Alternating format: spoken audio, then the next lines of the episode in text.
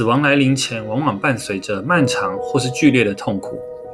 它意味着我们人生一切追求的终点，它来临的时间不可预期，死亡后的世界更是充满着未知还有神秘。如果我们选择逃避，往往会让我们变得盲目甚至扭曲，最后当这件事情发生时，我们会因为过去的逃避而只能措手不及地承受它所带来巨大的重量。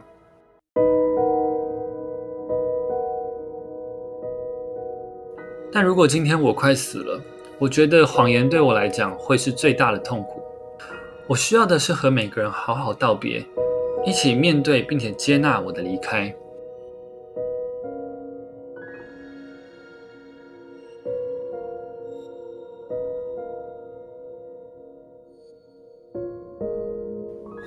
各位听众朋友大家好，欢迎收听新一期的 B 六一二。 今天要谈一个听起来很沉重但可以带来很多思考的主题，就是死亡。我完全可以理解死亡为什么听起来如此的沉重。在我们的认知里面，死亡来临前往往伴随着漫长或是剧烈的痛苦，它意味着我们人生一切追求的终点，它来临的时间不可预期，死亡后的世界更是充满着未知还有神秘。面对一个这么巨大的问题，我们往往选择避而不谈。还记得我奶奶还在世的时候，总是不准我提到死这个字，连我要出门说我要走了这样都不行，奶奶总是会要求我换一个说法，像是说我出门了之类的，并且要我再三的保证下次不能再说走这个字。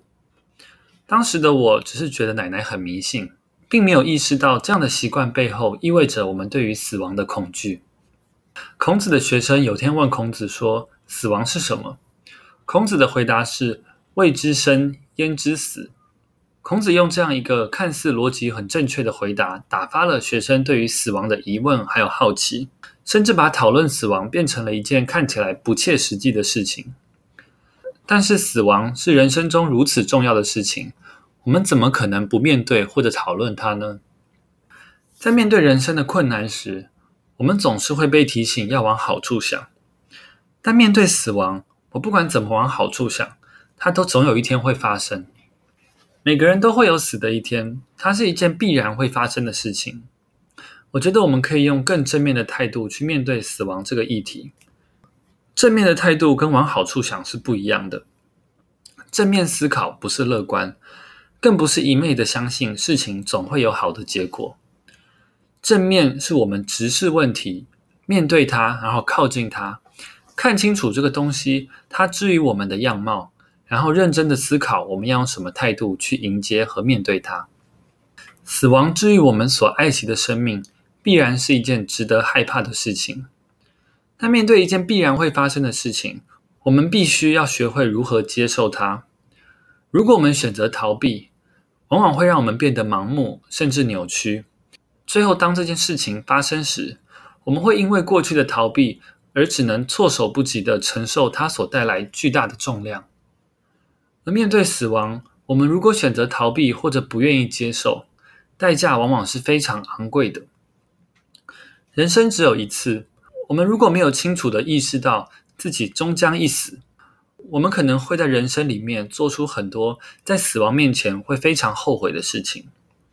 又或者，如果我们因为过度害怕死亡，可能会接受各种的传说或者奇幻故事来催眠自己，死亡之前还有之后各种荒谬的可能性。对于不愿意接受死亡，我觉得有时候对自己和身旁爱的人而言，是可以变得很残忍的。我们身边一定都有亲身经历过或者听过一些病人，他们在已经完全没有治愈机会的情况下，家人们依然要求医生不断的抢救，或者用插管等等消极的方式来维持病患的生命。这种情况所表现出来背后的原因，往往就是我们对于死亡的逃避还有不愿意接受的态度，进而造成病患需要在他生命的最后承受完全不必要而且非常痛苦的治疗。我也听过一些故事，是在病患已经确定没有复原的可能性后，身旁的人还是不断的告诉他，你一定会好起来的，甚至用欺骗的方式告知病人假的诊断结果。我觉得这样的方式对病人而言是非常非常残忍的。站在病人的视角，我们对于他即将死亡的这个事实不断的逃避，我觉得只是不断的在提醒病人，他所面临的是一件多么可怕的事情，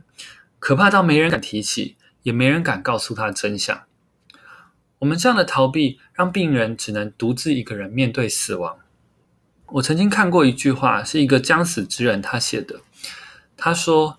他只希望大家能把他当作一个快死的人看待，而不是不断的在逃避眼前的事实。每个人都会有自己的偏好，但如果今天我快死了，我觉得谎言对我来讲会是最大的痛苦。我需要的是和每个人好好道别，一起面对并且接纳我的离开，而不是不断的自欺欺人，最后连一句再见都不说出口，甚至没有办法好好的道别，就急促的结束了我的生命。关于死亡，我也分享一些我自己有时候会做的练习。我会写遗书或是死前愿望清单，透过这些练习，我会更清楚什么事情对自己而言是最重要的。我也会邀请我的家人跟我一起写，然后彼此分享。我会问问他们，如果出意外的话，他们自己希不希望被急救，或者说急救的标准是什么。这些对话和分享，让我们可以帮助彼此更了解生命对于我们每个人自己的意义还有价值。然后我也会经常提醒自己，要抱着自己必然会有意思的心态活着。关于死亡，我想推荐一本我之前看的呃死亡文学的小说，是托尔斯泰的《伊凡·伊里奇之死》。书中对于主角如何经历生病、死亡以及过程中周围亲友的互动描写得非常细腻，也很有启发性，有兴趣的人可以去翻翻看。我曾经以为面对或者探讨死亡这个问题会让我对于生命的意义失去热情，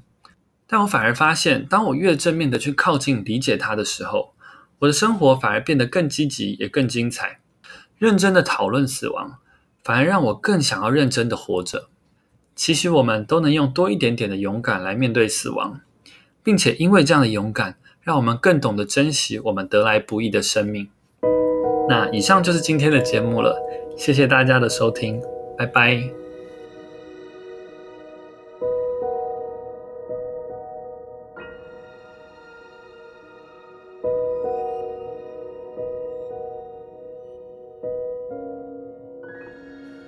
感谢收听本期节目，你可以在 Instagram 搜寻 B 六一二 点 Podcast 关注这个节目，或是跟我交流想法。谢谢大家，我们下期节目不见不散，拜拜。